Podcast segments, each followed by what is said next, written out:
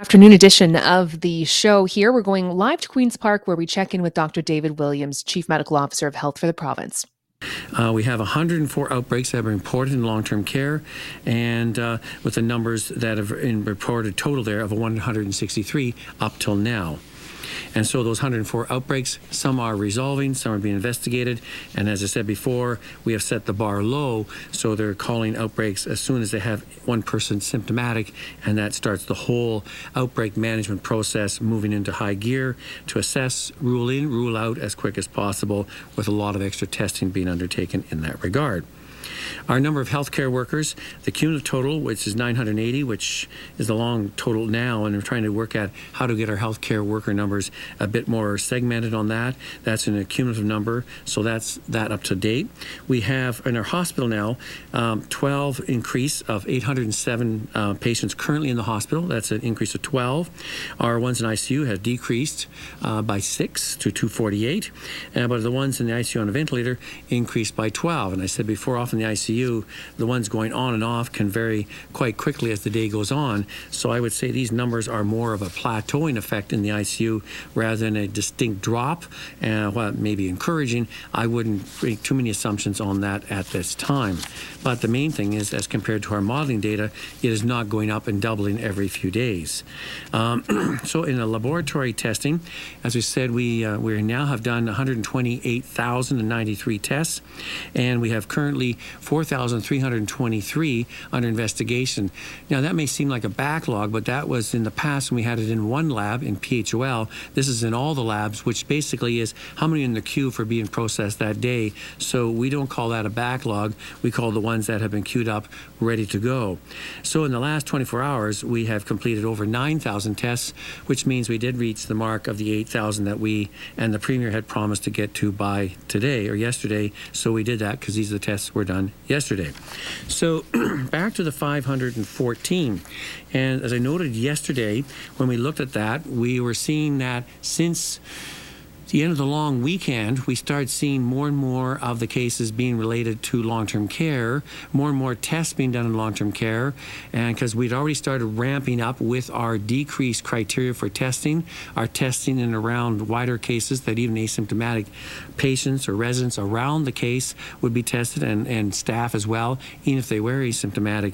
So that number has been increasing. So of that 541, uh, 271 were related to long long-term care. That means there was um, 243 in the community side.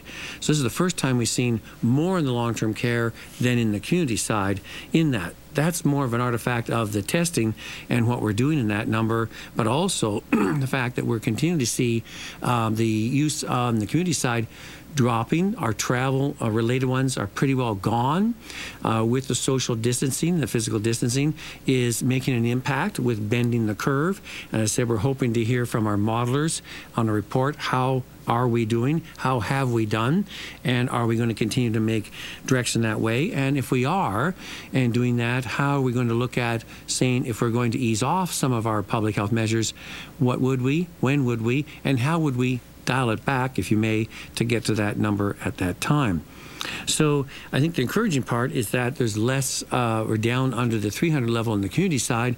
The other side is on the long term care. We really ramped up the amount of testing, and we know that some of our uh, MOHs, our medical officer of health, and the local public health units uh, were asked to undertake to do some of their institutions on a full scale of doing all the residents and all the staff uh, from a spot check, or like a, a spotlight, to say at this one time, what did it look like? And is the uh, is the uh, demographics and layout of cases as we anticipated or different?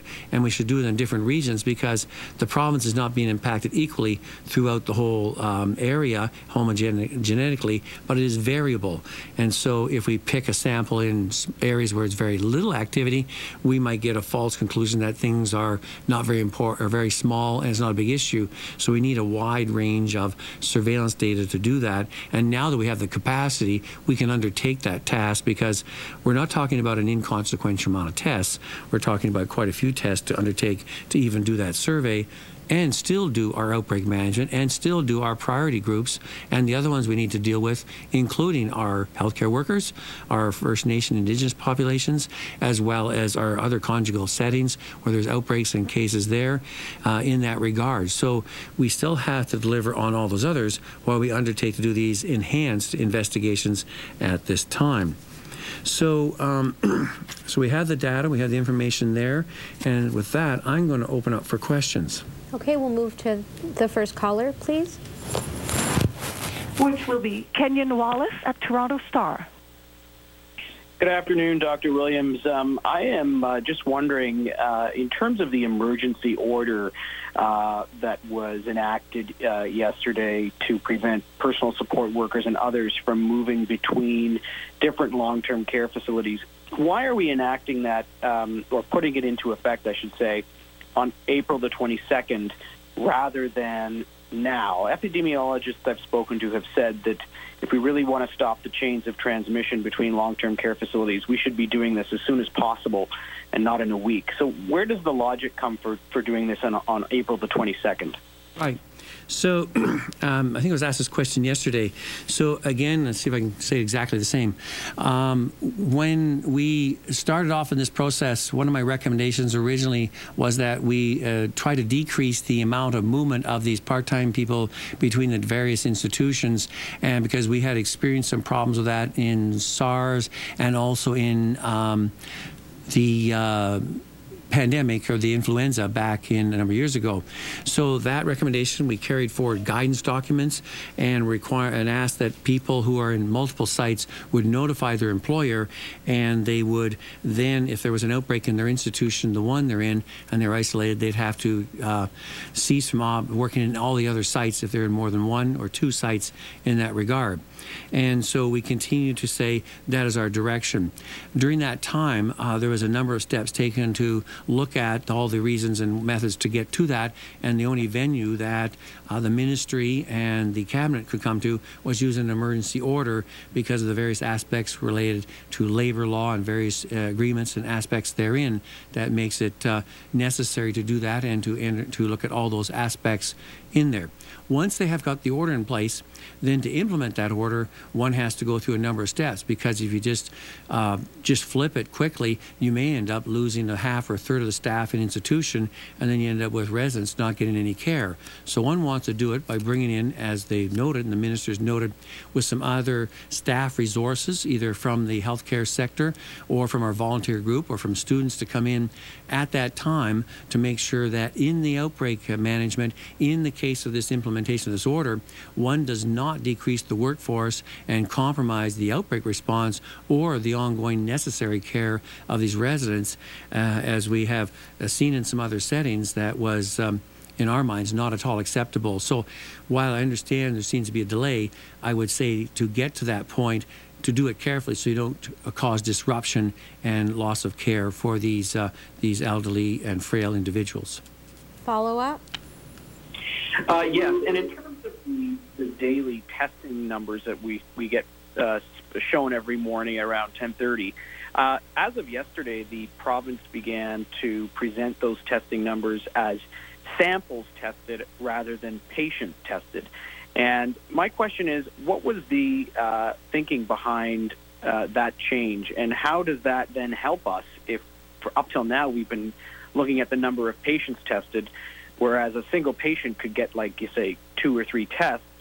Um, by presenting it as samples, doesn't that prevent us from knowing how many people were actually tested?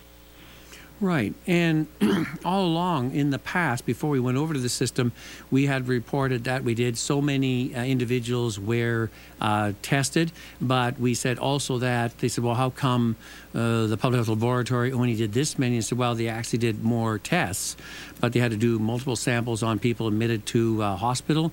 Uh, a person may get tested in the emergency department, then they get in the ICU. They may do three or four samples. That's just part of the protocol. Those tests still have to be done. And because the question was, well, how come you're not doing more and more tests? What's wrong? Why can't you keep up with the rest of the country?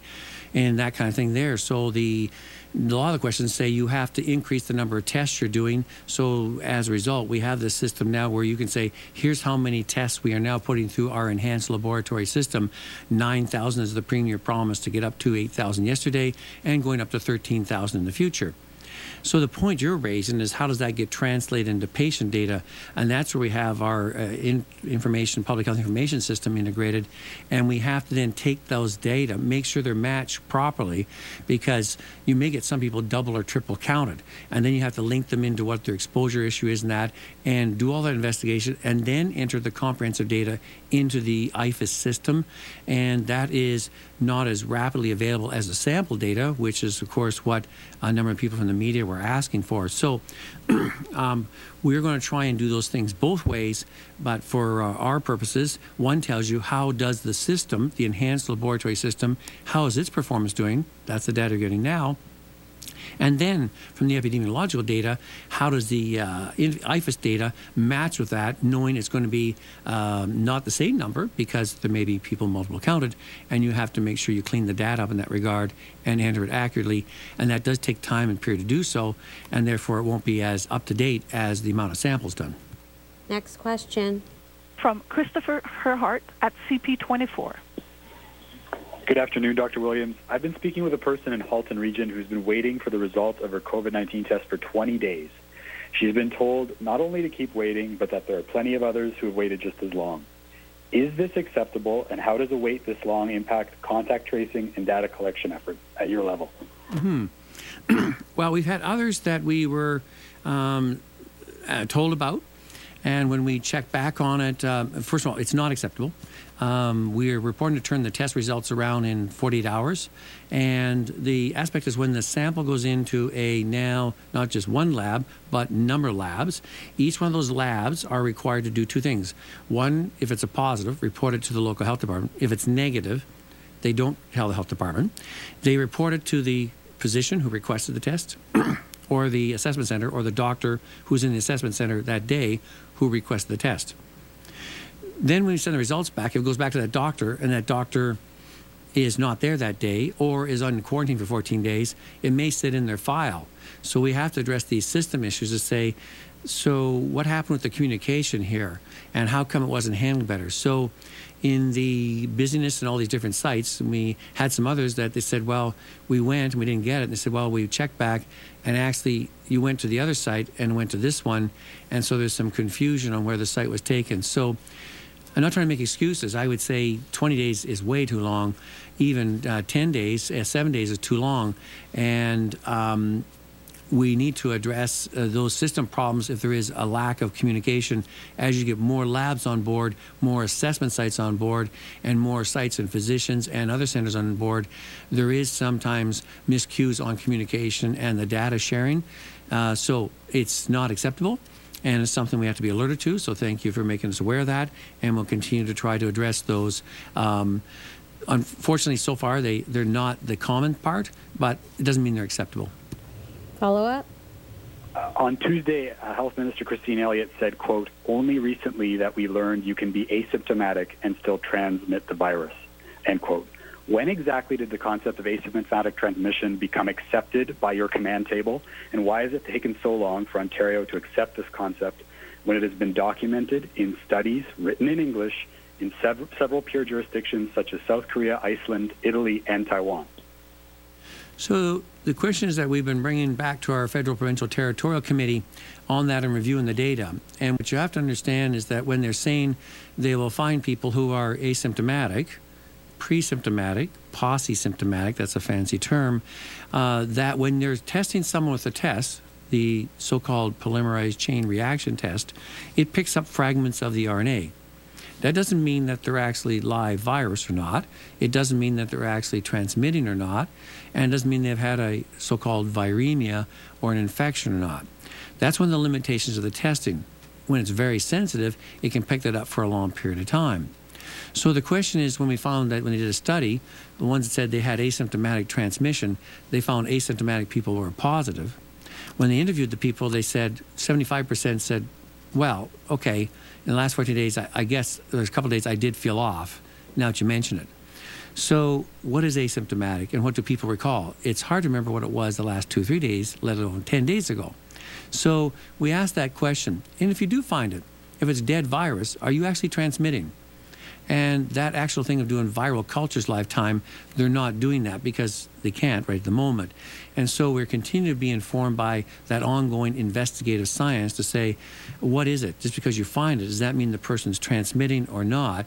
Because the test tells you one thing, but the transmissibility is another thing. So I'm not trying to make the science sound confusing. It is evolving because we didn't have this organism before the end of December, early January. So the science has evolved very rapidly. And we want to keep being informed by the science with more investigations, including serology and other new tests coming forward, and hopefully getting a sense of some live viral testing in that regard. So, uh, right now, our position with the federal provincial territorial is that because people's history taking, you have to assume that some can be asymptomatic and still have a positive PCR test in there. That doesn't say they're automatically transmitting, but the potential for transmitting is definitely there. So we're being extra cautious and saying, let's assume they might be and go back to that. That's only been in about a week ago, about nine days ago, when we came to that conclusion at the FPT table. Next question. From Cynthia Mulligan at City News. Hello, doctor. In looking at the hospitalizations, uh, I'm curious. So today we have 807 people in hospital. How many of those 807 come from long-term care? Or are the majority of long-term care patients staying in long-term care? So are our hospitalization numbers actually lower than, than is actually reflective of the people that need medical care? Mm. Well, thank you. and we're trying to ascertain how many patients are being transferred on a basis, regular basis, from long-term care over to the hospital in that regard. Um, we haven't segmented that data out. Our information is not a lot of them are doing that in there because remember a lot of these people are in um, in stage, but we're trying to ascertain if someone has uh, a COVID 19 infection and has an acute um, let's say, deterioration in their situation and they don't already have some life plan action in place that's personalized and what the family has agreed to, then uh, the physician who looks after that institution can authorize uh, the uh, transfer from the uh, long term care facility to the acute care facility for a diagnostic workup because the long term care facility doesn't have like the x ray, CT scans, all the other ones that uh, they would endeavor or want to have to assess if this uh, individual's condition uh, was nothing to do with their reason they're in long term care and was more an acute exacerbation, if you may, and could be remediated if possible, and it wasn't contravening uh, the wishes of the family or the uh, the patient in that regard. So we're trying to assess and follow that and to see if there's a lot of transfers or not. Right now, we haven't been uh, made aware of a lot of transfers. Follow up? Uh, no, that's okay. I'll let somebody else have a chance. Thank you. Next question. From Rob Ferguson, Toronto Star. Please go ahead. Oh, hi, doctor. I'm just wondering. Um, earlier this week, you were saying that uh, it looked like we might be hitting the peak this week, but I seem to notice a bit of a pullback from from you on that today, and also in particular from uh, Minister Elliott, who said they're still. I forget her quote, but she basically said we're still waiting to see which way this is going to break. So has has anything changed in that regard? Hmm. So I, I would say from the um, the um, different ones we watch about the with the modelers, they look at cases, they look at um, ICU admissions, and they look at deaths, and to see uh, is there any trends and directions. What we've seen is that the for the last number of days, the ICU admissions, the hospitalized, the ventilators and the aspects there, and deaths. Um, well, the deaths have accumulated and gone up, not as fast a pace as anticipated.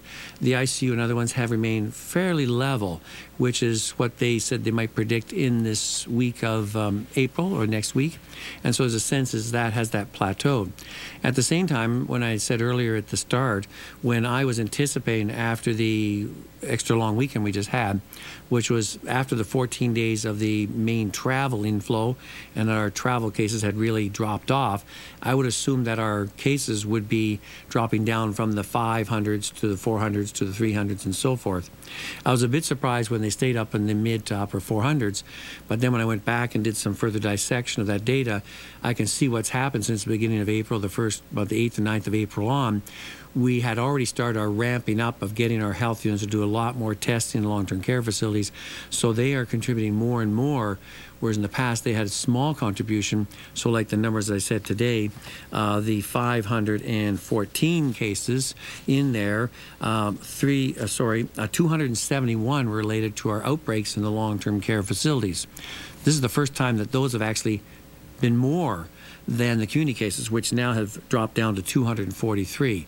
So, in that sense, I was saying I may be optimistic in that because in the past we had well over 400 community alone and we had peaked around 550 and very few from long-term care back about two weeks ago. So maybe, in fact, after this long weekend, we are coming down, and I'm asking our data people and others to segment the data so we can get a correct amount to our modelers to say on the case counts also, have we are we coming down because you have to compare trends with apples to apples. So we've changed the thing by adding a whole bunch of new things in with our enhanced testing and surveillance in the long-term care homes. So we got to make sure we separate that out so we're still comparing to what we have today with the same things we were comparing with uh, two weeks ago. Follow up? All right, sorry, had to take it off the speaker there.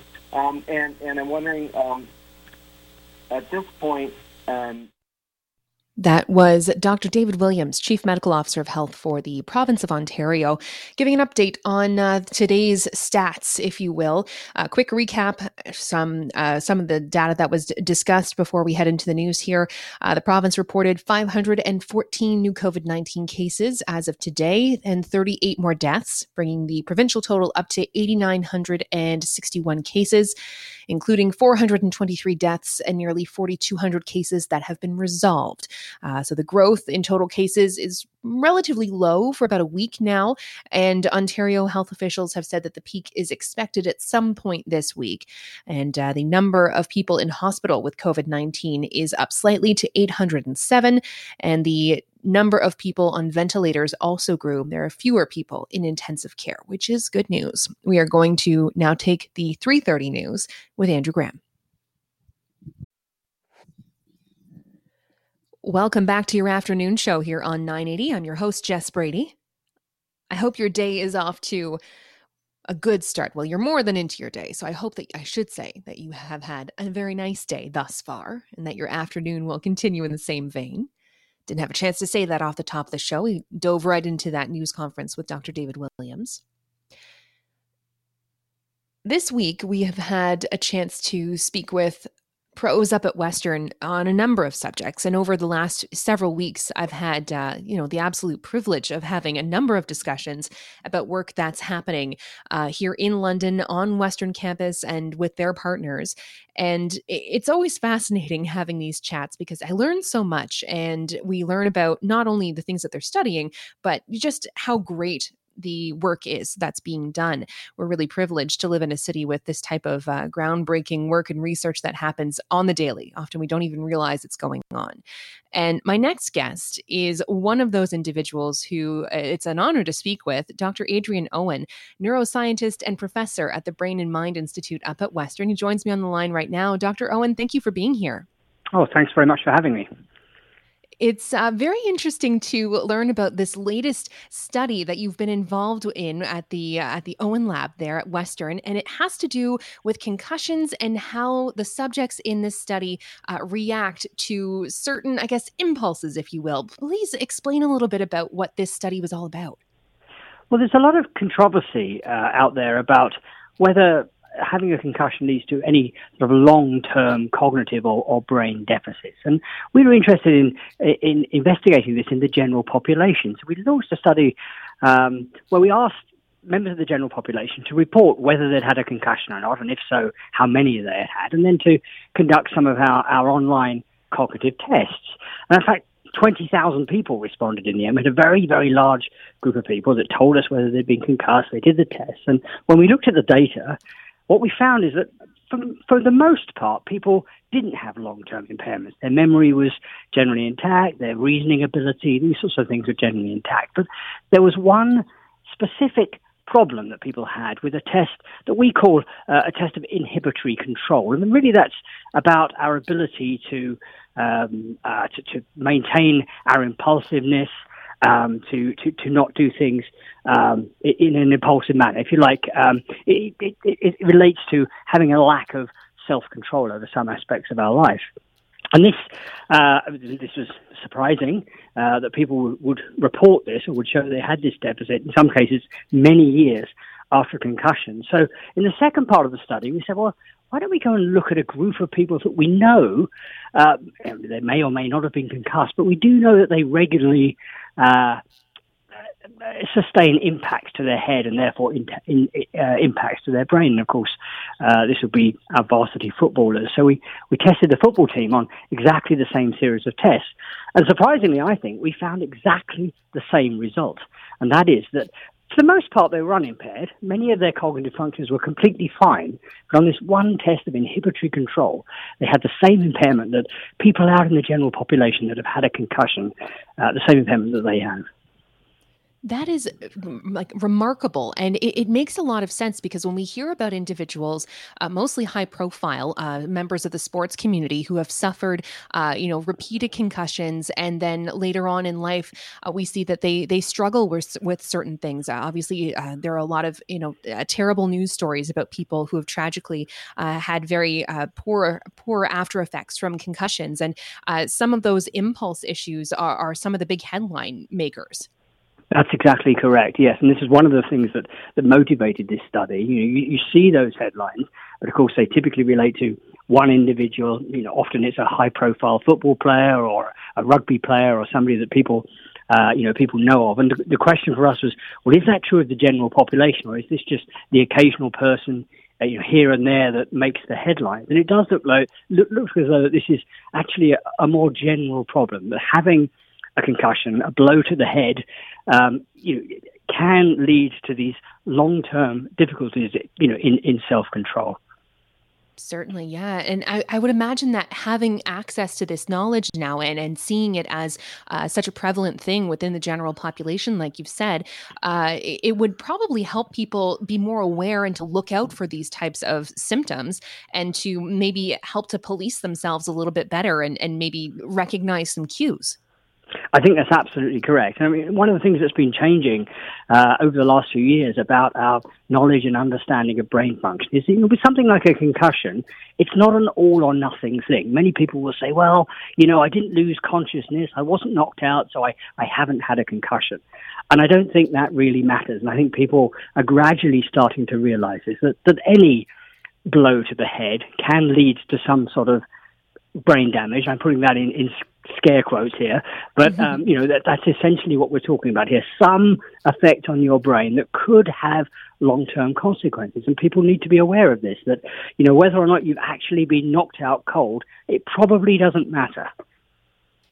That's true, and it's so uh, so much like e- even COVID nineteen. I feel like everything comes back to it. There's such a broad spectrum of symptoms uh, that some people have reported that it's you just have to really look at it on the individual level and then assess it from there. Uh, because you're right, you didn't necessarily have to be knocked out to have a concussion. There, you could have had you know dilated pupils or nausea or any other number of symptoms. So it's it's very important to really look at it in that way and and uh, not not think in that very exclusive manner as you were describing. Yeah. That's right. And I mean, I think one of the things that I'm very happy about here is that we've actually got a, a test for it. You mentioned earlier that, you know, we've all read stories about people, uh, you know, some of these tragic, high profile cases that clearly show evidence of lack of inhibition, lack of judgment in their later life. And often they, they make judgment calls that in some cases lead to their deaths. And it's, it's very, very, it's been very hard to pin that down. And what we now have is, is a test that we can actually do actually over the internet. It's, it's an online test that people can take that will show us whether they have an impairment, you know, in this particular type of inhibitory control, as we call it. And I think that's important that we, we're getting a little bit closer to understanding exactly what the problem is and, and, how we can measure it. And of course, if we know what the problem is and how we can measure it, that's the first step in being able to do something about it. Absolutely. Like so many things in life, right? You have to acknowledge that there's an issue before you can go ahead and, and start to try and do something to fix it, right? That's that's correct. And very, you know, very often, and it's, I mean, it's the same in science as it is in real life. You know, very often we, we are driven by headlines, um, and it's really important to try to understand these things because in many cases, you know, they, they do get overblown. And I think, you know, a very good example is this study where, um, you know, in 11 out of 12 tests, there were no impairments. The varsity footballers were completely fine on many aspects of cognition. So, I mean, on, based on this data, it wouldn't be true to say that having a concussion leads to sort of profound cognitive deficits in the long term. I think it's equally important that people get that message too. But that doesn't mean it's fine. There's one thing uh, that people are likely to have impairments in, and that thing is impulse control, and that could be very important or even detrimental to their future lives. Absolutely, yeah. It's it it's one of those things that uh, you would not want to overlook. It's, uh, yeah, it, it, it's interesting just the way that this uh, presents itself, and and I'm so grateful that you have had the chance to study this closely uh, and and put the fantastic minds of your team and yourself on it. It's uh, it's been a pleasure to learn more about this, Dr. Owen. Thank you so much for your time today. My pleasure. Thanks. Thanks for listening. Thank you very much. Take care. You too. That's Dr. Adrian Owen, neuroscientist and also a professor at the Brain and Mind Institute at Western. He's world renowned. So it's a, a very, very great honor to have a chat with him and to talk about his research. And it makes a lot of sense, like we were saying. Um, the vast majority of individuals that were involved in this study reported no significant long term effects. But there was a group who had had concussions who did report issues with impulse control. And as Dr. Owen quite rightly said, that can lead to a whole host of very serious problems down the road and uh, it's great that they have you know been able to hone in on this and talk more about it. So uh, again kudos to western and to the the minds that are working there. As i said in the introduction we've had a chance to speak with them a number of times about all the uh, fantastic work that's happening up there and research that they're doing on a number of fronts. So and uh, western obviously is no uh, no stranger to uh, work in concussions and uh, you know obviously the brain and mind institute and also see the line is very uh, you know involved with work that happens at western and, and that program in concussion studies. So uh, great work all around. Congrats to the team on on finding out this information we need to take a quick break for traffic and weather. When we come back, we're checking in with one of my colleagues here at 980 CFPL, Jacqueline LaBelle, about a story that we published this morning uh, about a family here in London who went through an unimaginable tragedy, but have this token of a memory and it's thanks to London Police. So Jacqueline's going to give us all the details on this story coming up on the afternoon show on 980 CFPL. Welcome back to your afternoon show here on 980 CFPL. My name is Jess Brady. I'm your host. Before the break, I told you that uh, we were going to chat about a story that came to light just in the last 24 hours, truly. I found out about it late last night, and then we started making some inquiries this morning within the news team to bring this story to you.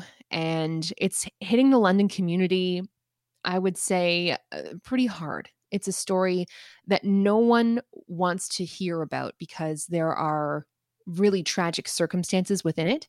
But there are also moments of I think, great pride for our London community and, uh, you know, London police who have been involved in this. And joining me on the line right now to explain a little bit further about this story is Jacqueline LaBelle. She is uh, one of our great colleagues here at 980 CFPL. She's an anchor, a web writer, an editor, an all around news dynamo. Jacqueline, thanks for joining us. Thank you so much. Thanks for that uh, generous intro. well, it's true. I only speak the truth, Jacqueline. I appreciate that Well, and your work is, uh, you know, uncomparable as it is on this on this story. You wrote up the uh, the web story for it. It's uh, one of those cases, like I said, that we the, the circumstances of it are heartbreaking because it involves uh, the passing of a very young Londoner, a little girl. Mm-hmm. Uh, but it's it's a really remarkable story of how her family found uh, just a, a little token that they can hold on to. Explain to us how this all began. So basically, it was um, Jillian Catholic. She was just four years old, and she died suddenly March 3rd. Obviously, very tragic for her her family, her parents, Rebecca and Stephen, and then she had uh, two young brothers as well. And a little over a month after her passing, there was a, you know, I think a lot of people remember there was big storms about a week ago, and mm-hmm. it was during the thunderstorm that the family noticed, I guess, like when the lightning went off, they saw in the window uh, fingerprints and like a face print of her that she, I guess, she used to sort of press her face into the window. That she also drew like a little smiley face. You know how people do; they yeah. get their hot breath on the window and draw a little smiley face. So then the family posted that to Facebook. Those photos, you could and you can see the imprint. And they asked if anybody knew of a way to preserve it. And that's when uh, a family friend, Kim Hunter, reached out to police. And according to Kim Hunter, when she reached out to police, they were there within hours to to lift that print so that the family could hold on to that. That is absolutely remarkable. When I was reading some of the circumstances of of this case, I, I won't lie, I teared up. I think that you know, anytime there's a passing of uh, of a young child, it it hits us differently. And in our line of work, we we hear of a lot of tragic circumstances, but it's it's different when it involves a child. And uh, you know, knowing that there was this poignant moment for her family to discover this, you know, little memento of her. I mean, that's that's it. It just you know t- tugs on your heartstrings. Yeah, uh, it's you're exactly right. Where it, you know, I mean, be, I too like teared up a little bit just looking through some of the posts, and you know, it's it is a tragedy, but at the same time, it is really a beautiful story of a way that the communities come together to remember her, and the as as Kim said too, police just going above and beyond in order to to make sure that the that the family had this memento. Absolutely. Yeah. It's, I, and I never would have thought to do something like that. And, and how wonderful that uh, officers were able to, you know, use their expertise to, uh, to, to make this happen. I know that you have a, a statement from Constable Sandasha Bao, who we've talked to a couple of times here on the program, and she's uh, obviously a, a, frequent voice on the station. Um, she issued a statement on behalf of uh, LPS saying, you know, the officer wants to remain anonymous, um, but used fingerprint powder to enhance the impressions on the window window and then used tape to lift that impression and transfer it to a fingerprint card, which is called a latent print. And I'm, I'm obviously reading that from your story there, Jacqueline. But mm-hmm. I just I thought how how perfect of a way to preserve this and and keep that memory. Yes, and Constable Bao mentioned as well too that you know the, I, this story also kind of is a way to show how London police, uh, you know, they are members of the community. And uh, I think she said as well that, like, if this had happened to an officer, you know, this is, they're just doing what they would want um, others to, to do for them. Certainly. Yeah, no, it's it, it, it's just any mementos that you can hold on to from a loved one like that. It's just anyone would want that, no matter who the person was that passed, but especially for someone so young like little Jillian, uh, such a, a young little girl, only only four years old, and uh, to have that little piece of her and to have it be displayed in that way, it's one of those moments where you think, oh wow, just what are the chances to have noticed it at that time? And mm-hmm. uh, you know, a mm-hmm. lot of things came together in, in the right way to make this possible. Yeah, and it's obviously it goes without saying, but I think everybody too has, you know, their own examples within their own lives of things that they hold on to from a loved one that they've lost. So it, it goes without saying that like this family will will cherish this forever. Absolutely. Yeah, and to know that that uh, the officers, you know, were able to to help in that. I know that uh, Constable Bao, you know, mentioned that they were very pleased to be able to offer this service uh, and and this little token of of you know compassion. Obviously, it's it's it, like you said, this is something they will hold on to uh, forever, and to know that you know the London community was able to be there in their time of need. That's that's important and a beautiful thing. Jacqueline, thank you so much for your time this afternoon. I know you're working hard, uh, you know, getting out uh, lots of content for us here, but thank you for your work on this story and uh, in all other things. Thanks so much. I appreciate that. Happy to happy to be here. That's soon.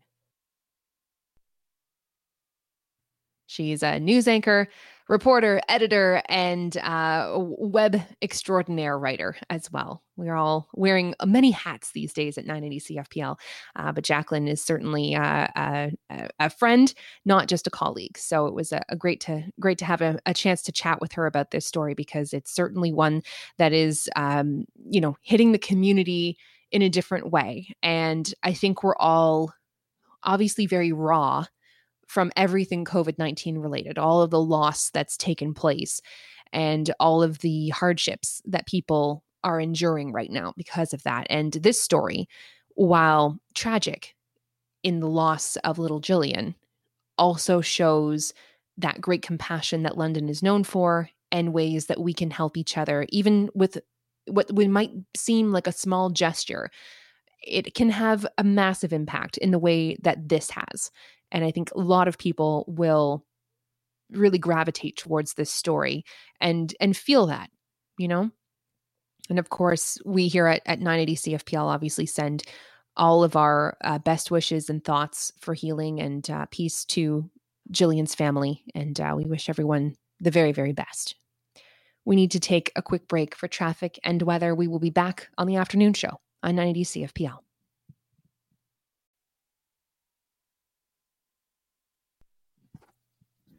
Welcome back to your afternoon show here on 980 CFPL. I'm your host, Jess Brady.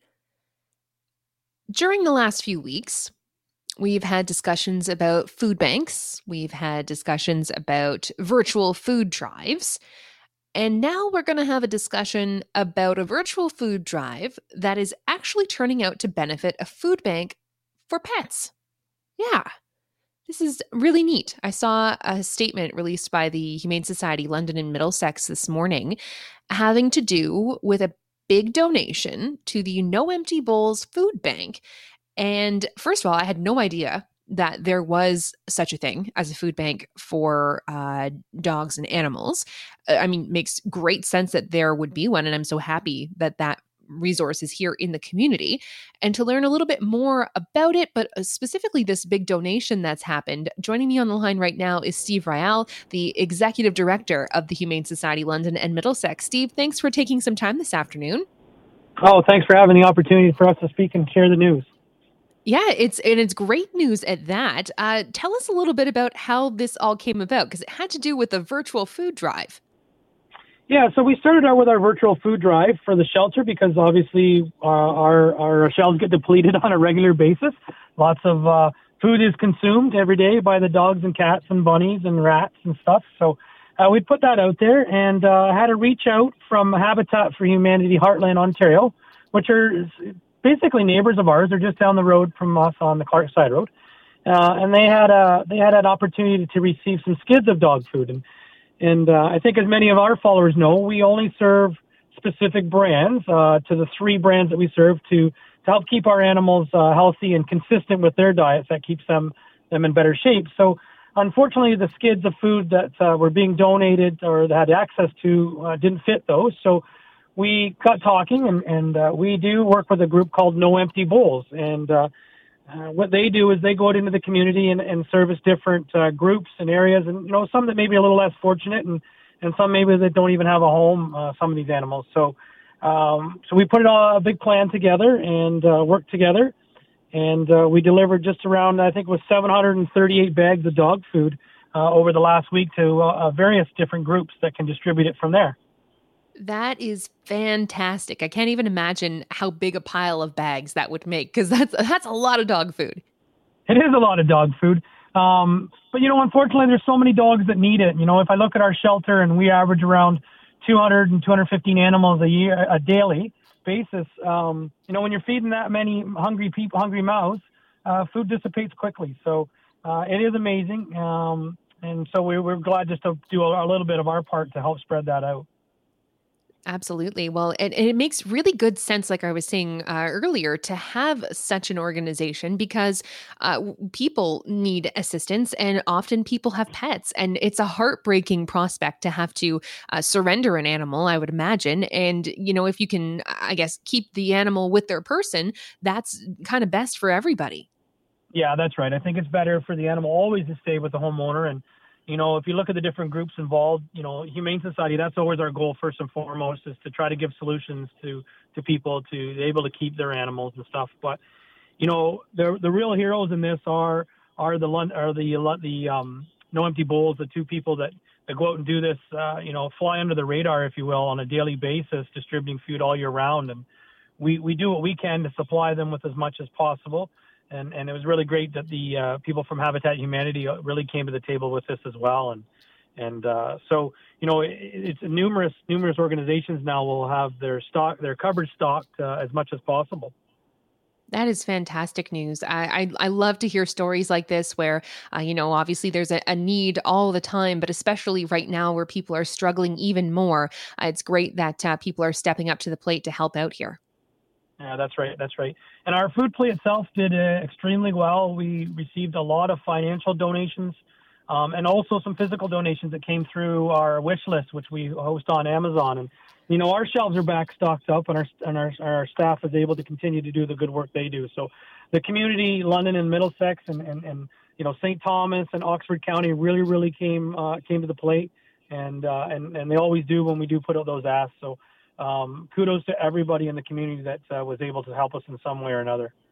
Absolutely. Warms my heart. Love to hear it and uh, to see the results. Steve, thank you so much for your time this afternoon and, and filling us in on all this good work. It's uh, it's a balm for the soul, I feel like.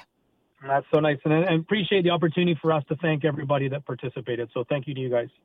Hey, no worries. Anytime. And I'm sure we'll we'll check back in with you to see how things are going and uh, we'll keep each other informed, okay? Will do. Thanks, Jess. Thank you, Steve. Take care. Bye bye.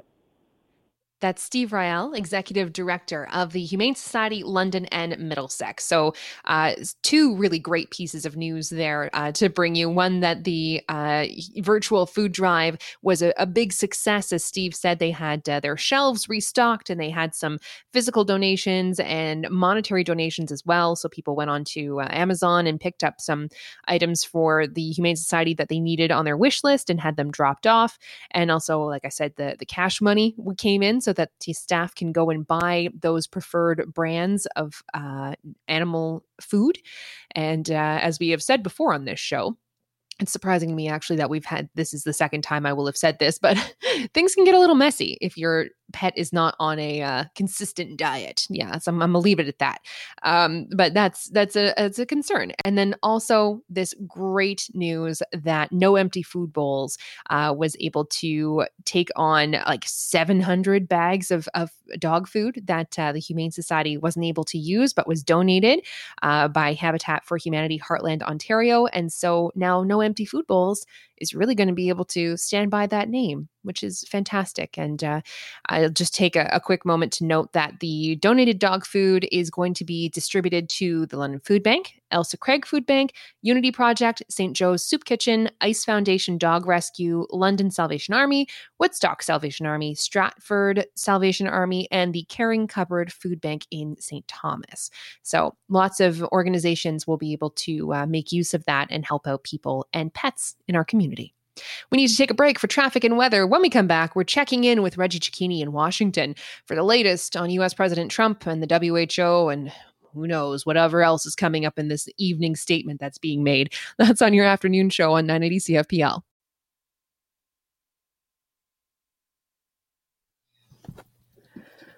Welcome back to your afternoon show here on 980 CFPL. I'm your host, Jess Brady. As always, it's a, a busy news day, a busy news week, a busy news month. This month that has felt more like a couple of years, perhaps. We joke about it, but it is true nonetheless. One of the most turbulent I guess, avenues of news that we follow is south of the border in the US. And that's very true over the last 24 hours, especially. And there's likely more on the way in terms of uh, interesting statements and news conferences. Of course, yesterday, US President Donald Trump uh, held a, news conference and was uh, talking about the WHO, the World Health Organization, laying a lot of blame at the organization's feet for the progression of the COVID 19 pandemic. He even announced that he was holding back on the US's funding for the WHO. It's, uh, it's been a lot, a lot of discussion over it. And someone who's been following this very closely is Reggie Cecchini, Global News Washington correspondent and producer. Reggie, thanks so much for taking some time this afternoon. I appreciate it. Good afternoon. So, I guess tell me a little bit about what the fallout has been like since that announcement. I know, obviously, the WHO said that it was, uh, you know, uh, disappointed and uh, regrets the fact that this decision has been made to withhold funding. Uh, where do we stand right now?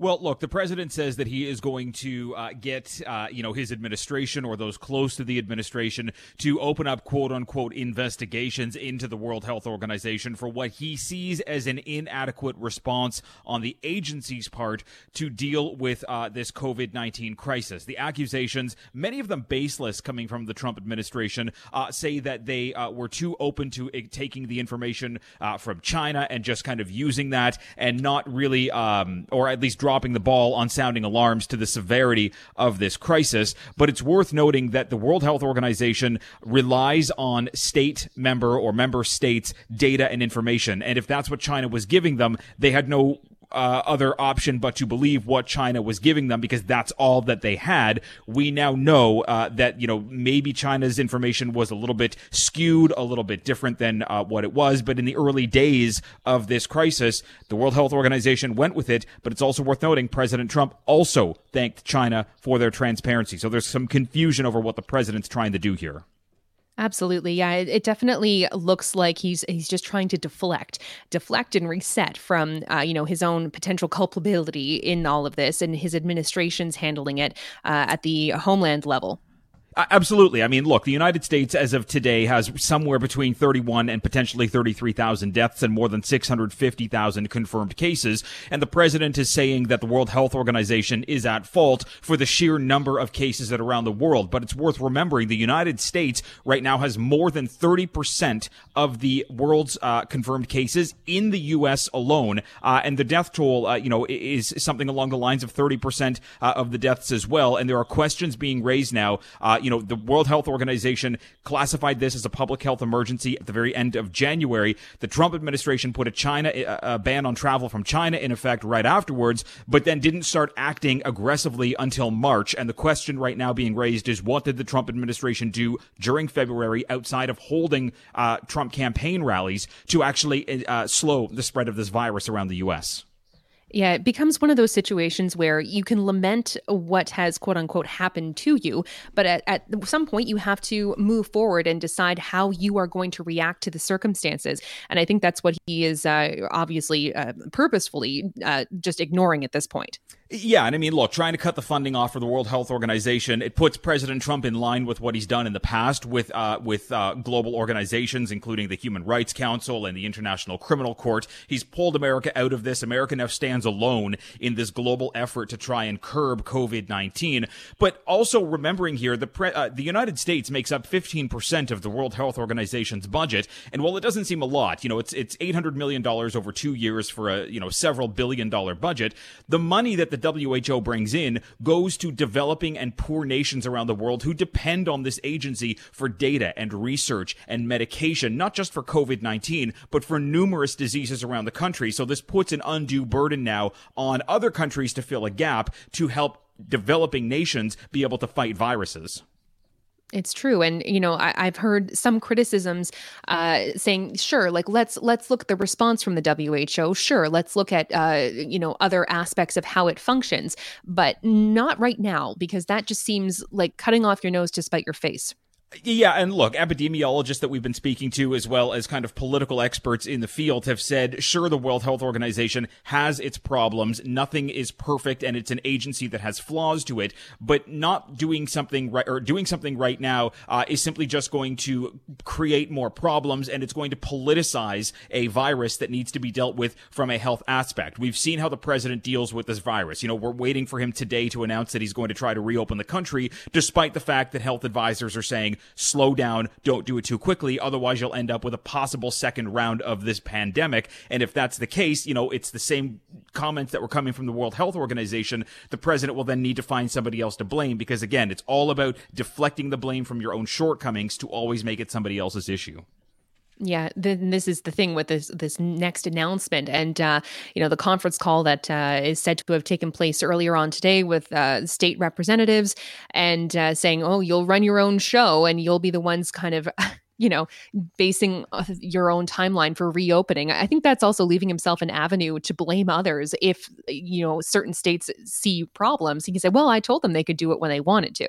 Absolutely. And we already heard the president say that if certain governors, potentially 20 to 29 of them with Democratic governors right now, uh, if certain states decide to go against what the president says, he may try to target them, uh, you know, if they're up for reelection this year. It's a president playing a political game to ensure that blame can be put onto a governor. But, you know, at the end of the day, the president is really pushing to get these handful of states, these eight or nine states to reopen their economies because he says that numbers are just low in those states. The question that raises is, are the numbers low because it's a low population? Population and spread hasn't been wide, or is it because testing hasn't been adequate in those states and the numbers are underreported? And many scientists say that the latter is possible uh, in the U.S. right now with a number of silent outbreaks, and there is a risk down the road if measures are eased too early, we could be potentially looking at a second round of this virus sometime within the next 150 days.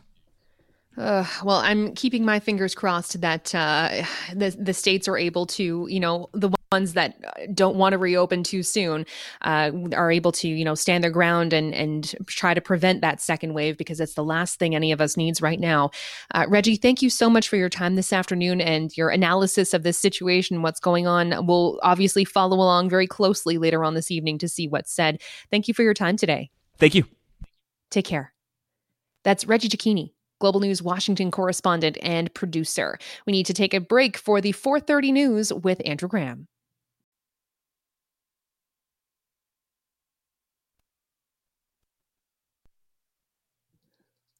Welcome back to your afternoon show here on 980 CFPL. I'm your host Jess Brady. We've talked a little bit about fitness gear in the last little while. We've talked a lot about fitness in general, what you can do to stay active during this time, why you should stay active during this time. And earlier this week, we had a chat with uh, Source for Sports about some of the things that uh, athletes, both young and old, are looking to purchase from them. Some more specialized equipment that you might see, uh, you know, teams or coaches buying for uh, training purposes. But now individuals are getting into that because they're trying to keep up their conditioning and, and improve and things like that. But it's not just that specialized gear that's uh, very popular right now. Have you tried to find dumbbells online anywhere to see which stores might still have them in stock? Have you looked at options for treadmills or exercise bikes or anything like that? Yeah, sometimes the options are limited these days because they're so popular right now. Uh, exercising outdoors can face challenges, or you can face challenges as you try to do that because everyone's trying to stay physically distant. Sometimes that's tough. And also, people who are used to going to the gym can't do that because those are closed right now. So, what's a person to do? Well, you look online to try and find the equipment to bring it into your home someone who has a lot of experience uh, advising people on you know what equipment is best for them is karen alexander with california spa and fitness karen thanks so much for joining us today no problem thanks for having me Hey, it's it's a pleasure to talk to someone uh, who is, you know, an expert in this. Tell me, mm-hmm. what are you seeing as uh, some of the most uh, popular requests right now for equipment? Oh, that'll have to be dumbbells. I have had at least 200 calls a day just saying, "Hey, what do you have in stock?" But uh, definitely, it's pretty limited. Um, but yeah, we have another shipment coming in by the end of this month. So hey, that's that's great to hear. I'm glad to see that. So we'll definitely have some more dumbbells and free weights coming along. Um, but yeah, it's it's definitely getting pretty limited with everyone trying to look for the same thing. Yeah, no doubt. There's a lot of competition. There was a, a, an article that our colleagues at Global National did that uh, said, probably quite rightly, that it, dumbbells seem to be the new toilet paper. That people, everyone's Oh. after it. Yeah, absolutely. Which it, it's, I mean, it, it makes sense because if people are missing their weight training uh, that they usually do at the gym, or even if they think, hey, you know what, I've not done this before, let's take this opportunity to explore this. Um, I can understand why people would be searching out those types of things. Oh, definitely. It's a lot easier to be able to do certain exercises and have a variety of exercises by just using either dumbbells or a kettlebell, things like that, that are easy to, you know, move around and only maybe have a couple of. Yeah, absolutely. And you know, those are going to be more pieces of or pieces of equipment that are more affordable than say, uh, you know, trying to invest in a Bowflex or something like that. It's a little more Oh, yeah, accessible. Yeah, absolutely. With the large home gyms, like we absolutely do have them in stock. It's just, you know, people are looking for a little bit, uh, yeah, like what were you saying? Definitely the cost of it as well. Yeah, and I know that I myself was just looking around online the other day just to see what the prices are like on some even some treadmills that are sized appropriately for you know a smaller living space. Um, just because being outside, I like walking outside, but sometimes it's tough to you know feel uh, comfortable because you're not sure about physical distancing from people, and, and that can be a little tough. Has there been interest in in that sort of thing? Well, exactly. Yeah, people are hoping to stay inside ultimately. Uh, so we do have great, great prices on our Life Fitness right now. So if anyone's looking for either a Life Fitness treadmill, elliptical, bikes, spin bikes, uh, we have lots in stock as of right now and offering even more uh, discounts as well than what's on our website. So definitely take a look and see what you find because we'll have some great prices for people. Yeah, it's one of those things that uh, you know it's it's great that there are, are options out there. Um, sometimes those pieces of equipment are a little bit hefty or or bulky. Uh, do you know uh, what the delivery or pickup options are, are like right now? Well, right now we're trying to work with customers, and uh, ultimately, what our main priority is is we try to have our uh, equipment put together beforehand, and then it's left at your front door. Now, if you do need to borrow a dolly or anything like that, or if obviously there's certain circumstances for some people where they can't, you know, possibly move the item, well, then we'll definitely do what we can to help you out for sure, as safe as possible. Yeah, that's great, and it's awesome that uh, you know people can get in touch with you to obviously learn uh, more, uh, I guess, specifics about what those individual uh, circumstances and options are. But uh, it's good to know that uh, you know California Spa and Fitness has a lot of options for people. So it's it's good because in this time we all kind of have to figure out some new routines, and there are lots of options for everybody. It would seem. Exactly. Ways to work together and definitely more hope for some more dumbbells and free weights at the end of this month. So for sure.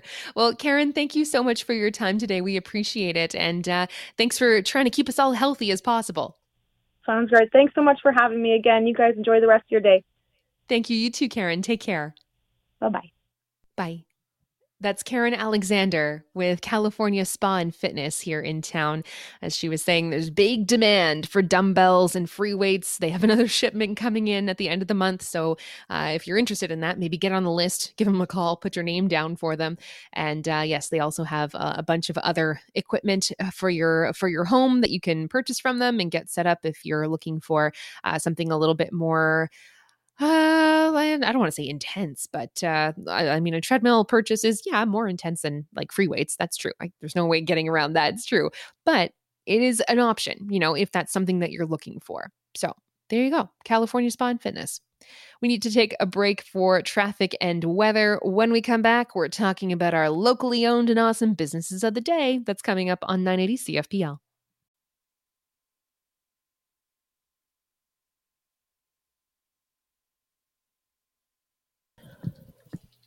Welcome back to 980 CFPL's afternoon show. I'm your host, Jess Brady. It's that time of the show, isn't it, Matt? Yes, it is. It's time for the businesses of the day. Locally owned and awesome businesses of the day brought to you by Ontario West Insurance Brokers. And we have a couple of great ones, don't we? As always, I like to think. That's right. I also feel that way. And one of them is a tasty option, which uh, feels like uh, here we go. We're gonna It's do. never gonna stop. I know. You know what? Let's do the tasty option first. Sure. And then we'll have to move on and not think too much about all the tastiness with our second one, and that'll maybe that will save us a little bit. I agree. I think that's a good call. Okay. All right. We'll do our second business of the day first, and then we'll flip flop back. Okay. I think this is good. And but I'm going to make you talk about it. Sure, because- sure. Yeah. Okay. Here we go. I will. I will give you a drum roll if you like. Please and thank you. Here we go. My subpar drum roll. Here it comes. Our first slash second business of the day is Abe's Subs in Byron. Ooh. Now they're a uh, lovely little independent uh, independent store. There, they sell fresh subs, fresh wraps. Everything is made uh, in house. If you're in the Byron area, they're at 431 Boler Road.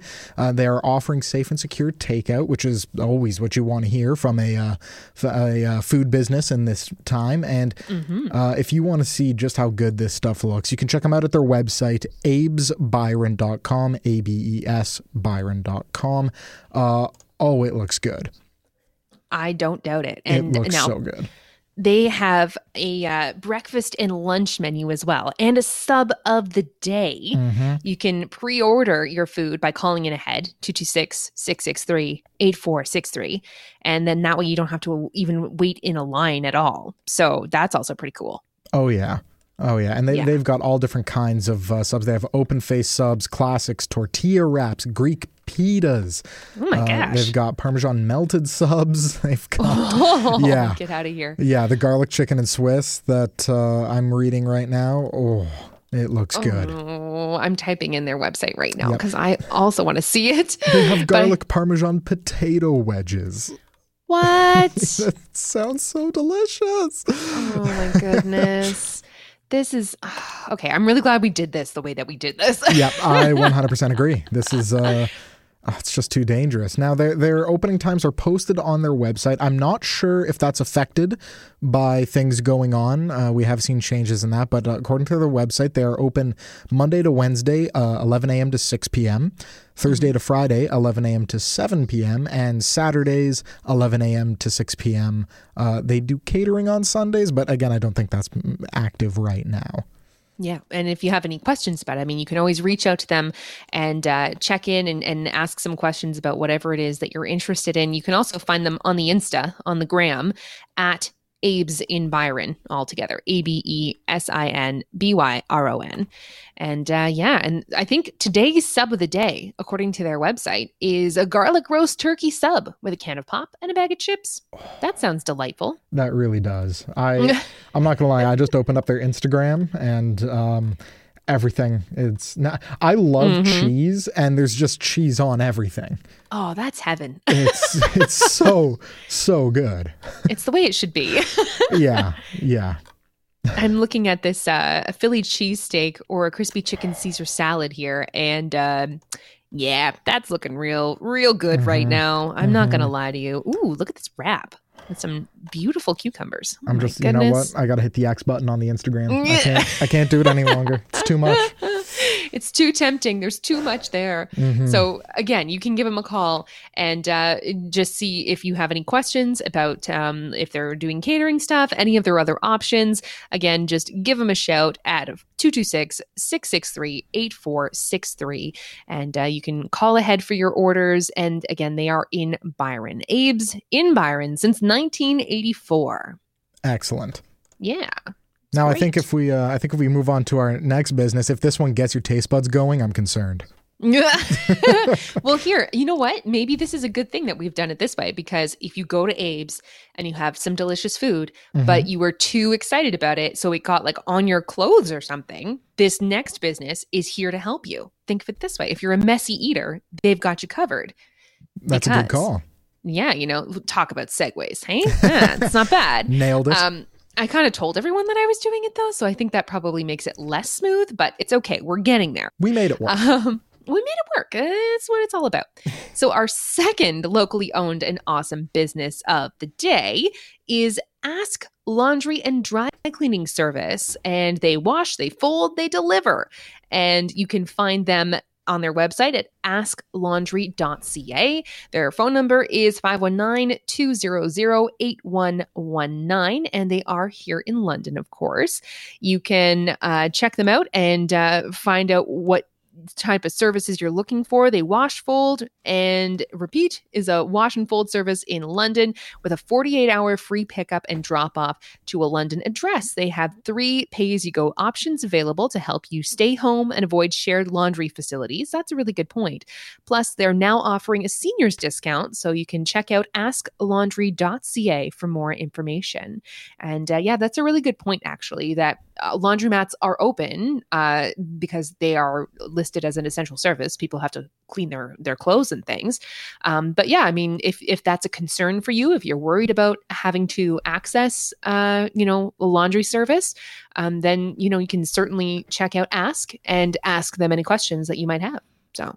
And I think it's awesome that laundromats are, are still open for people because, yeah. you know, th- there's a lot of essential workers out there who, you know, I'm thinking particularly of like the healthcare workers or the grocery store workers who are having to put in these extra long hours. And laundry's a chore.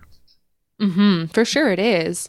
That is absolutely true. Yeah, it's it's uh, one of those tasks that uh, some people really dislike. Um, I don't mind laundry. Laundry is okay for me. It's vacuuming that I, I hate the most. but everyone has their their preferences, I suppose. But uh, another good thing I'm just reading here some of their their information. They have gift cards even available for Mother's Day, and their seniors discount is ten percent. Um, and you, I guess their discount code for seniors is 60, like six zero plus PLUS. And then there's also a 25% discount for medical staff and first responders. And that discount code is COV19 medical thanks, all capital letters. So I think that's really a nice way to give back to the community. Yeah, for sure. Uh, you know, hmm. we're, we're, talking about. Uh, giving support to the medical workers. Um, and this is just another fantastic way to do that because they're, they're putting in those hours and you know it's frankly a bit of a messy job. Things uh, things don't get clean. So uh, that's just fantastic. That's a, that's an awesome service yeah, absolutely. So, once again, that's Ask Laundry and Dry Cleaning Service. They wash, they fold, they deliver for you, which is pretty sweet. And then our other business of the day was Abe's in Byron. So, thank you so much to both of those businesses for uh, letting us talk about you. And also, thank you, thank you very, very much to the Ontario West Insurance Brokers for uh, presenting this segment. We very much appreciate your support. So, there you have it. Those are our businesses of the day. And we got through it, Matt. We did, we did. Without placing any orders. yeah, I'm only marginally hungrier. You know, just just a little, just a little. Okay, we'll hold on to this format and we'll make sure we do restaurants first and then other business second. Oh my goodness, help us if we we get two business uh, two restaurants in a row. But uh, we'll, say, we'll cross that bridge. yeah, just the second you've said that, tomorrow we're getting two restaurants guaranteed. Yeah, probably. but let's cross that bridge when we come to it. We'll deal with it then. Yeah. Uh, the other bridge we have to cross right now is into commercials to get to the five o'clock news update with Andrew Graham. That's coming up on 980 CFPL.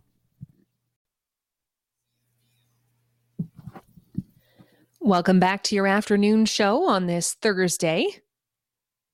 Happy Friday Eve. I didn't say that earlier. Usually I'm all over that. It is Thursday, Friday Eve. Love it. Even though the concept of time and days of the week, eh, it's a little helter skelter right now. Like I said earlier this week, I'm here to keep you on track with what day it is.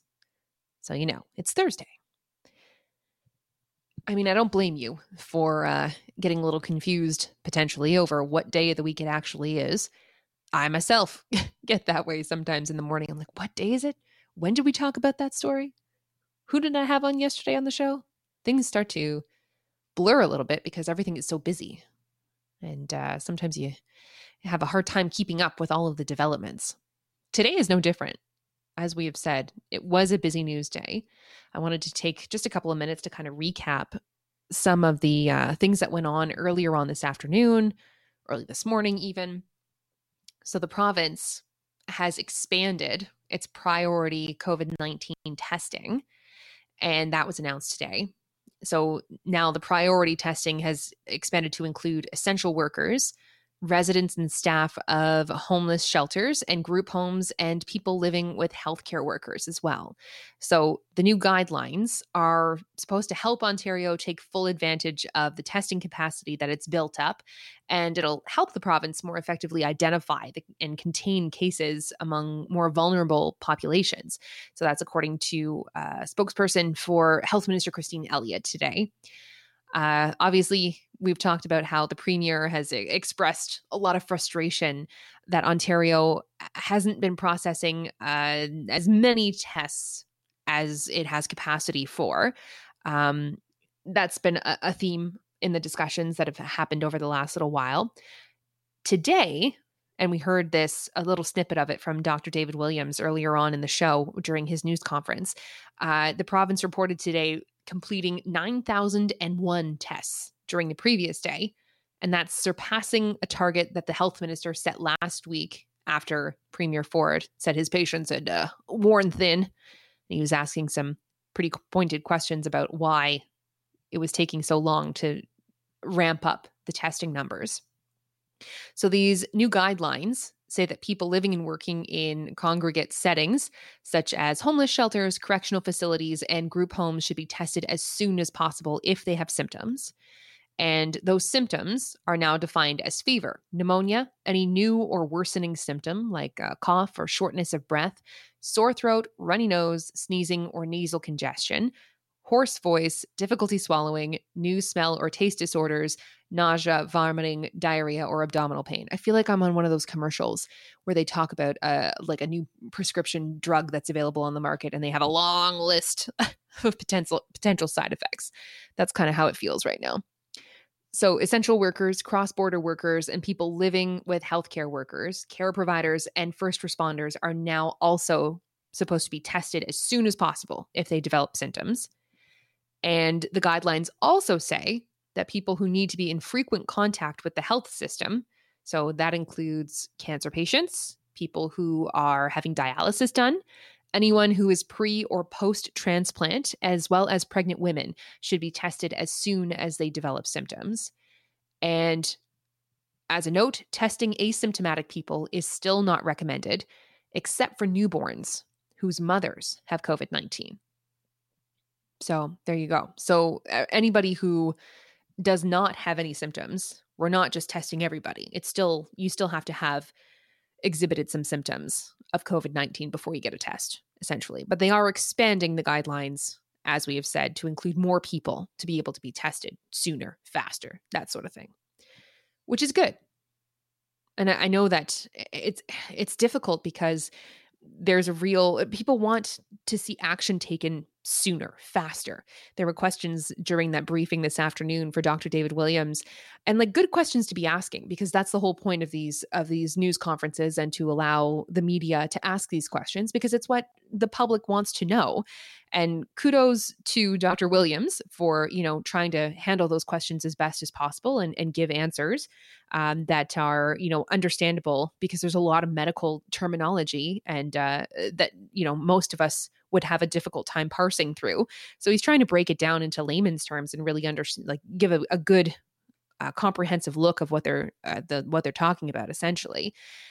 And it's hard. You know, there was a question uh, about why they're waiting to implement new restrictions on how many places uh, long term care workers uh, can actually be employed at. So it was announced, I think it was yesterday, like late in the afternoon, the government is now saying no, workers will be limited to one long term care home in an attempt to stop the spread of this uh, virus from home to home to home.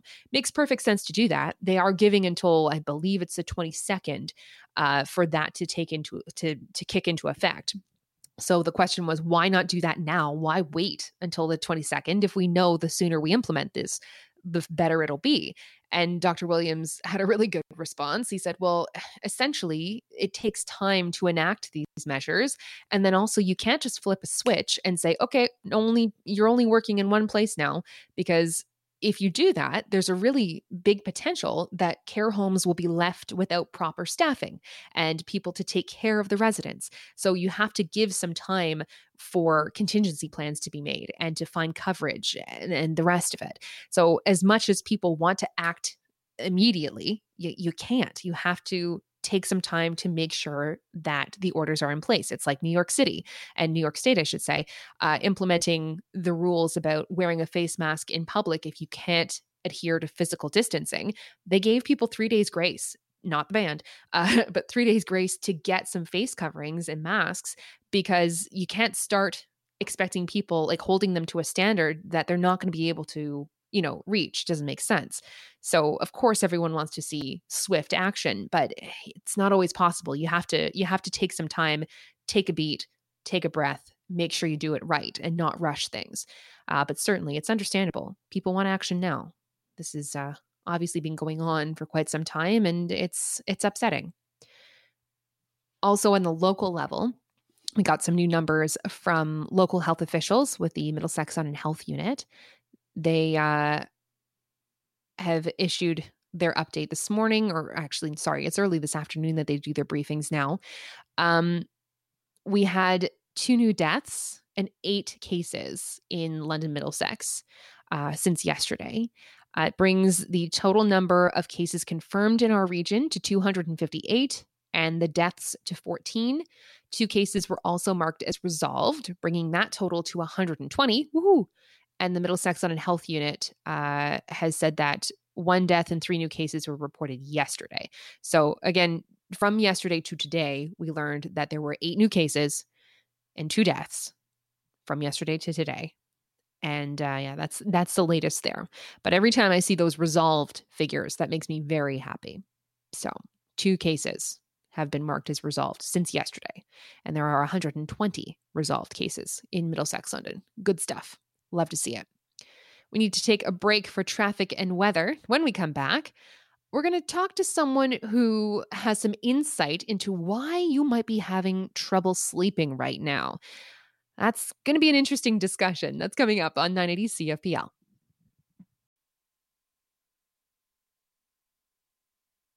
This Thursday afternoon, I'm your host, Jess Brady.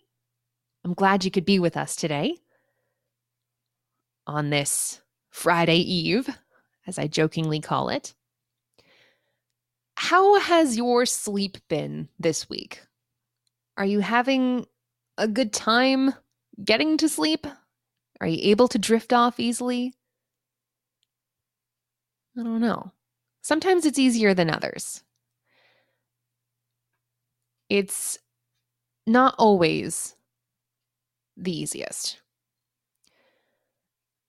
especially in times like this where there can be a lot on your mind. And you know your mind can play tricks on you. You're constantly going over things. It's it's tricky. It's hard. I don't know about you but i think that when i'm stressed and i have a lot on my mind i don't really i just i stay up later but it's i, I don't think of it as a response to what I'm stressed about. I think I just I'm anxious, so it's harder to unwind and, you know, feel like sleep is a good thing. It's tricky. It's a hard, hard thing. I don't know if uh, some people have routines like bedtime routines. Uh, it's not just for little ones anymore. You can actually uh, kind of train yourself, sleep train, I guess, where you just, you know, some people like lavender uh, spritzes or candles or whatever. And they can, you know, uh, apparently lavender is good for like relaxing you and, and helping you get to sleep. I've even seen commercials for pillows that are infused with lavender as a way of uh, helping you to relax and calm down. It's interesting. Not sure. For myself, once I am asleep, I have no problem generally speaking. It's very rare for me to have to, uh, you know, wake up in the middle of the night and not get back to sleep. I do sleep very soundly. Most of my friends know that uh, when I was working mornings, it was very easy for me on a Friday to sleep 12 hours right into Saturday because during the week I didn't sleep very well. I'm a naturally a night owl and I like to stay up late. But you know, it's it's tough when you're working mornings. Getting up around 3:30 to be at work not long after. It's tough. It's difficult. This shift is a lot easier for sleep. I will say that. But, you know, I feel for parents who have their little ones uh, who, you know, are, are getting up on their schedule times for school or whatever.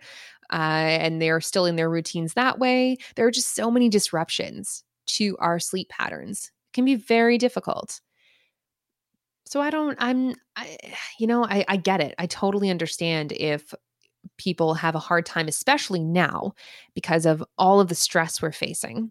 There's a lot of, I would imagine, uh, you know, advice about making sure that you kind of log off before you go to sleep. So make sure you are turning off your phone or putting it on silent, not watching um, maybe the latest news coverage on TV. Just take some time to relax and start to unwind a little bit. Tune out from the screens, just sh- turn them off. And then that's supposed to help you to, uh, you know, center yourself and make sure that you are able to adequately calm down and and get ready for sleep. Some people like to have a shower before bed as a way to soothe them. Others, you know, they just have their own maybe they like to read in bed, you know. Those are good options. But certainly it can be very difficult uh, when we have a lot of coverage of the doom and gloom out there because there's a lot of it. And I've said it before, I totally understand that people need a break from that honestly, like, so do I. I can't constantly consume it. Otherwise, you know, it becomes overwhelming. So I'm, again, I'm not surprised when people, uh, you know, say that they're kept awake a little bit more because of their worries, right? Regarding COVID 19 or other things, because it impacts every aspect of our lives right now. So certainly people are worried about it. Unfortunately, we've not been able to connect with our guest for this segment, Dr. David Samson. He's uh, an assistant professor in the Department of Anthropology at the University of Toronto Mississauga campus. And he looks at an evolutionary link between fear and insomnia and uh, has some some tips for getting a better night's sleep. Unfortunately, we won't be getting those tips right now, but hopefully we'll be able to connect with him uh, down the road. If not today, hopefully maybe tomorrow, and uh, you won't have to listen to my soliloquy on sleep. Perhaps it was boring enough to put you to sleep. Hey, there you go, silver lining. If you've been struggling with insomnia, perhaps my uh, thoughts and ponderings on how stress keeps me awake sometimes would help you to uh, just lull off into a uh, pre dinner nap. Anything's possible. We're going to take a break for our 5:30 news package that's coming up with Andrew Graham. When we come back, we're connecting with Marvin Post, the owner of Attic Books, to find out how they are helping people stay connected to literature and helping them get through this isolation time with some entertainment. That's coming up on 980 CFPL. Welcome back to the afternoon show here on 980 CFPL. I'm your host, Jess Brady. How is your supply of reading material? Are you topped up? Do you have a lot at home right now in your personal isolation station?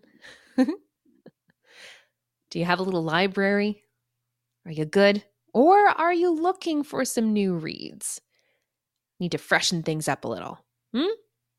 Well, just because you can't really go out and browse through bookstores right now, can't at all, doesn't mean that you have to be without reading material. No.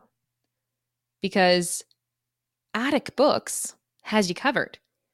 They have some great options for making sure that you do not get bored and are not left without some reading material. Attic Books' owner, Marvin Post, is on the line right now. Marvin, thank you so much for taking some time to uh, join us this afternoon and talk about the options that you have for anyone who might be looking for some new reads. Well, um, we have a uh, book lovers care package, uh, which is um, five books of any chosen genre um, that the staff picks out, and um, or you can just phone and uh, get whatever books you um, think you might want, and we would be happy to look for them. And then we can uh, either do um, a no contact lo- local delivery for $5 or curbside pickup for free, and Canada Post also is an option.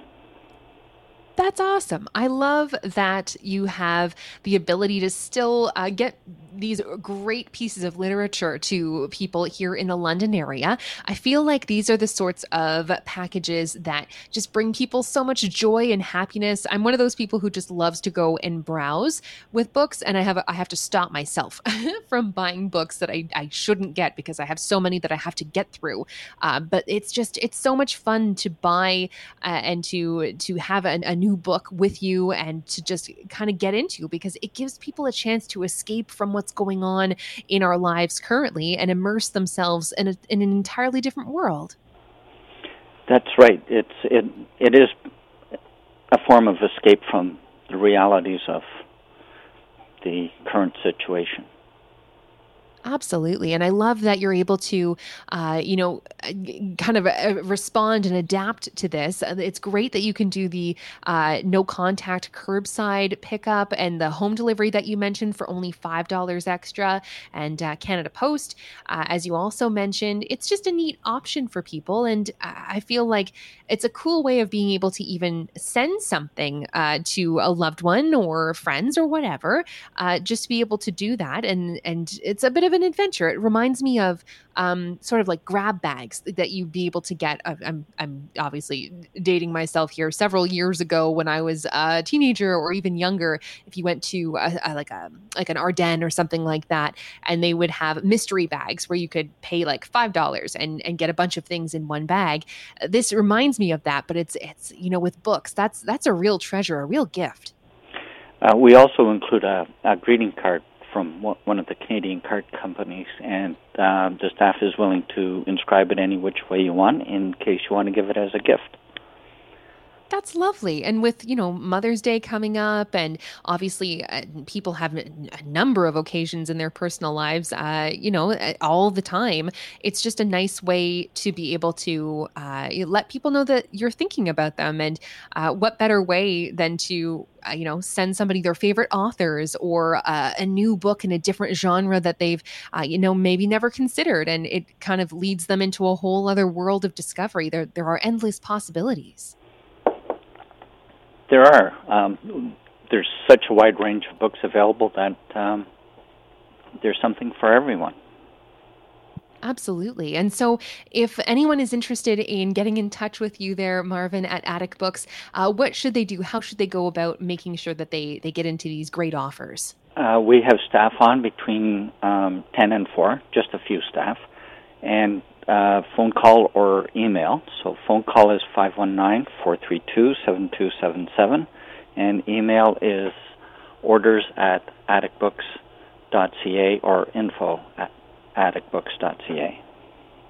Perfect. And I'll make sure that uh, we repeat that uh, before we end the segment. And uh, that's that's great. I mean, I, I, love it that you're still able to be uh, still in the community, providing some some great material for people to enjoy. Even while we have to be isolated, it doesn't mean we have to be isolated from our books. That's for sure. That's true.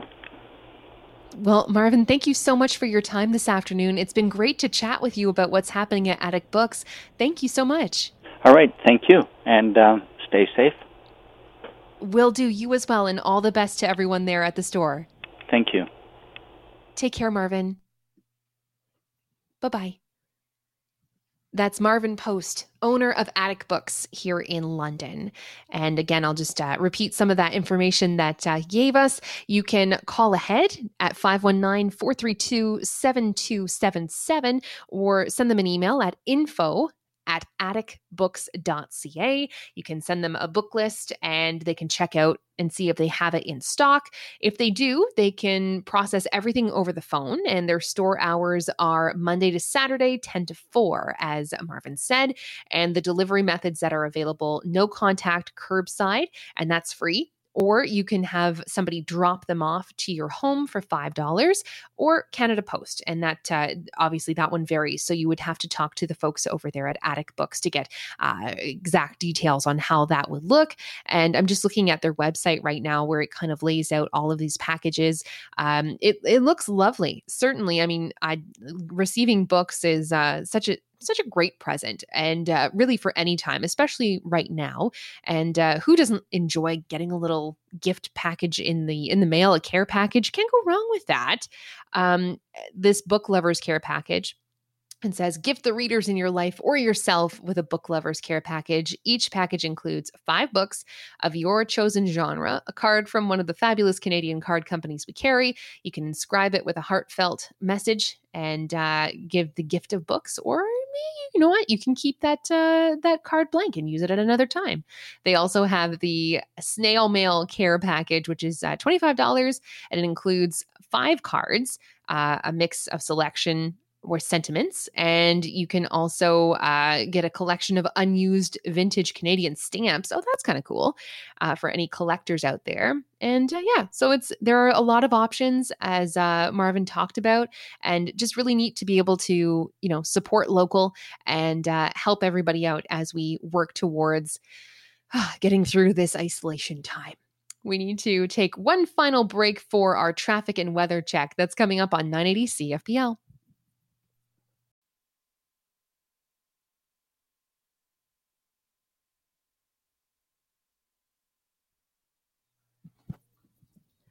Welcome back to your afternoon show here on 980. It's that time of the program. My almost one of my favorite times because we get to talk about some fun stuff. It's bright spots of the day. Very good. I have two. I don't know if producer Matt has any of his that he wants to share if he has any bright spots today, but we'll leave that open to him. Do you? I, I think I could think of something that's uh, that's bright and fun, but uh, we'll get to yours first. I think. Okay, I'll do I'll do one first, and then we'll do one of yours, and then my my last one is a little long because I'm going to read a story, and uh, it, it's pretty funny. I think you'll enjoy it. But the first one I saw on Twitter earlier today, and I'm going to describe it for you. this is from uh, a tweet that I saw from Tom Podolec, Podolec Aviation. He is uh, uh, he's he's with CTV News in Toronto, a multimedia journalist, but he is super big into aviation and uh, posts a lot of content about it online. And so he has this footage from someone that was posted, and uh, it is a Piper PA 28 Cherokee. And it landed safely this morning on Highway 40, just south of Quebec City's airport. And it's video of the highway cars actively driving on it and you see this this plane getting lower and lower and lower and lower until it lands on the highway in the middle of traffic with the vehicle still moving. It's like taxiing on the highway cars trying to get out of its way but it landed so perfectly in traffic. So i i tweeted out and i joked that um this plane landing on a highway merges better with traffic than most cars. and it's absolutely true. It's insane. It blew my mind. I could not believe it. And no injuries reported from this whole, whole ordeal. Uh, they think it was a, a, suspected mechanical issue that caused this this uh, emergency landing on a highway like that's wild. So it's kind of going viral right now. People are are seeing it and reacting to it. So uh, I I could not believe it. That was a shocking thing of the day that I saw. Yeah, that's uh well, first off, it's concerning that the plane would even have to pull an emergency landing and then on a highway. My, why would people still keep going though? Oh yeah. Like, if I see a plane come down in front of me on the 401, I'm guns to hit the brakes. yeah, that's uh that would be a very frightening moment. And I mean, I guess obviously you're not expecting it, but uh I, I just you would think you would see something, you would notice something. Plus the noise. I mean, driving on the highway is noisy anyway, but a plane you're gonna hear it, especially the closer it gets to you. Like, come on. yeah, seriously. Um, yeah, the um, footage is nuts. Like at the end, there are two vehicles that are still really close to this plane, and it's it, they're like moving around it, but it almost looks like they're annoyed by it. Like eh, they're zipping around. It's like, guys, like hit the brakes. Don't be following so close to it. Oh, f- for sure. I've done my Yeah. fair share of 401 driving, and I, I guarantee you there'd be uh, there'd be someone on the 401. They'd see the plane pull down, and they'd just go, "Great, now this? Come on!" Like, yeah, this is not your normal uh, everyday traffic occurrence. This is uh, something else entirely. So it's I, I read somewhere that in the states, and I, I'm not, I'm, I would imagine that it would probably be a similar uh, system here in Canada. Perhaps there was probably someone listening to this and they're going to yell at the radio when they hear me say it.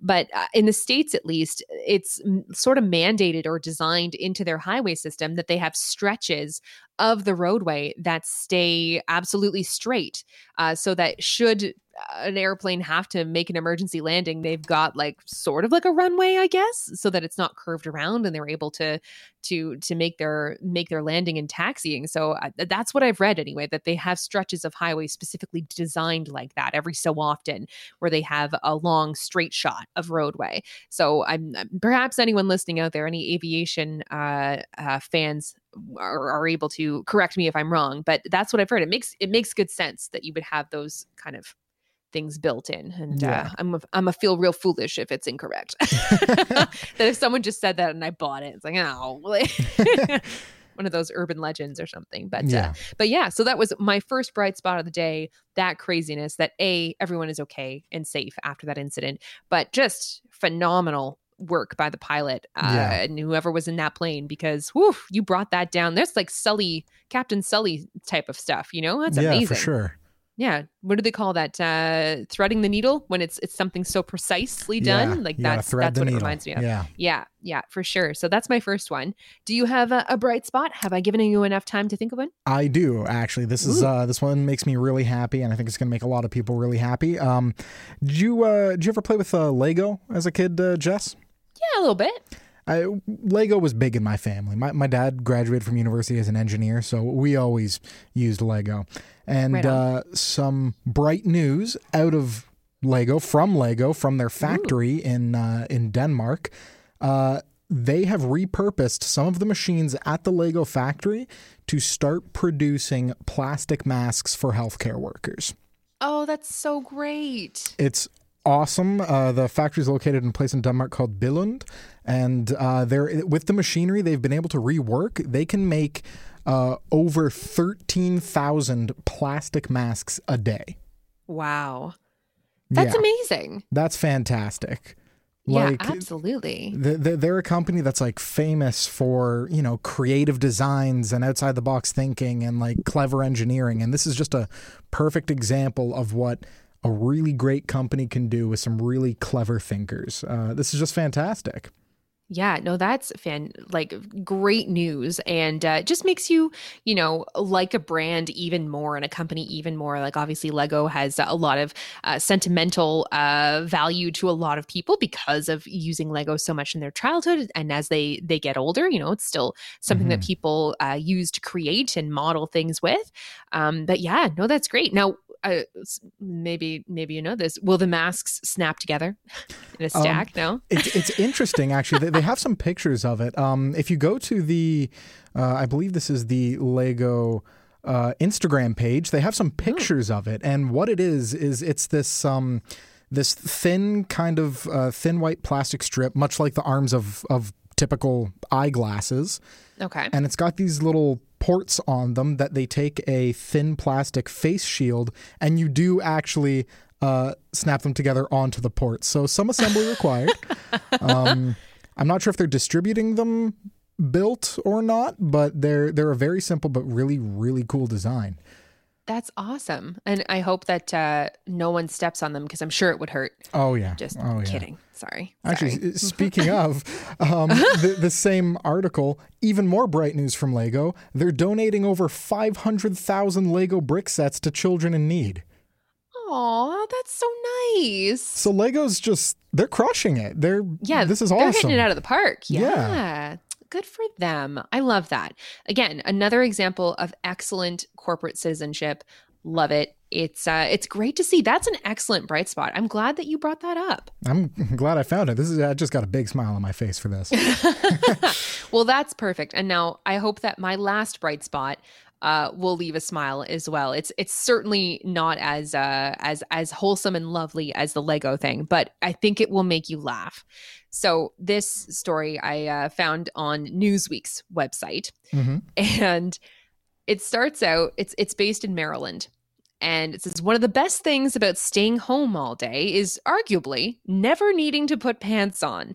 And it seems some people have leaned into this added work from home benefit during coronavirus. Apparently, though, they've forgotten that their neighbors can still see them when they go to fetch their mail pantsless. Oh no. Police in Maryland have warned some residents of a town to clothe themselves before stepping outside and it appears to be an ongoing problem. Or maybe it's just another bit from the police department, but more on that in a moment. A Facebook post by the police department posted on Tuesday tells residents to get it together and fast. Quote, please remember to put pants on before leaving the house to check your mailbox, it begins. The department seems to have at least one particular person in mind, too. You know who you are, the message concludes. This is your final warning. yeah.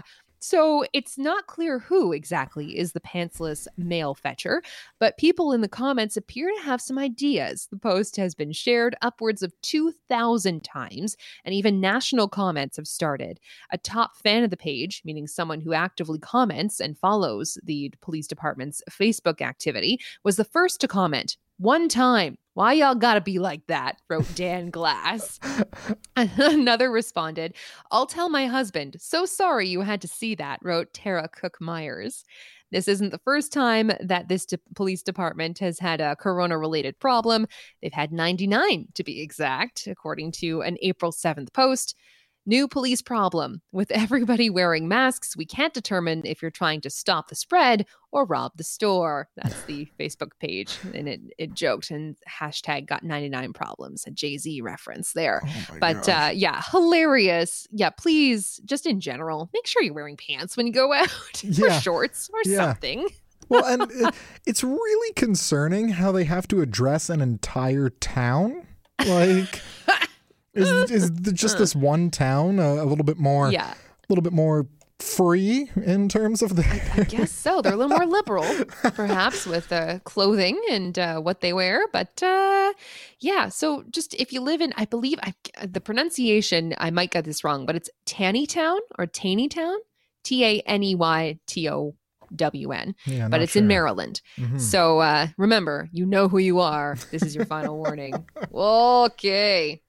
So Maryland, I don't know what's going on there, but uh, please wear some pants for for for the good of all of us. That goes for for Canada and London as well. Please wear pants when you go out or Yeah, something like- covering up your up your stuff. Make sure you got pants. Just you know, just yeah, robe up. is fine. Takes two robe seconds. fashion is in. That's two seconds. Yeah, yeah, for sure. Well, we need to uh, wrap this one up and, uh, you know, say thank you so, so much to you, Matt, for all of your work on the program today.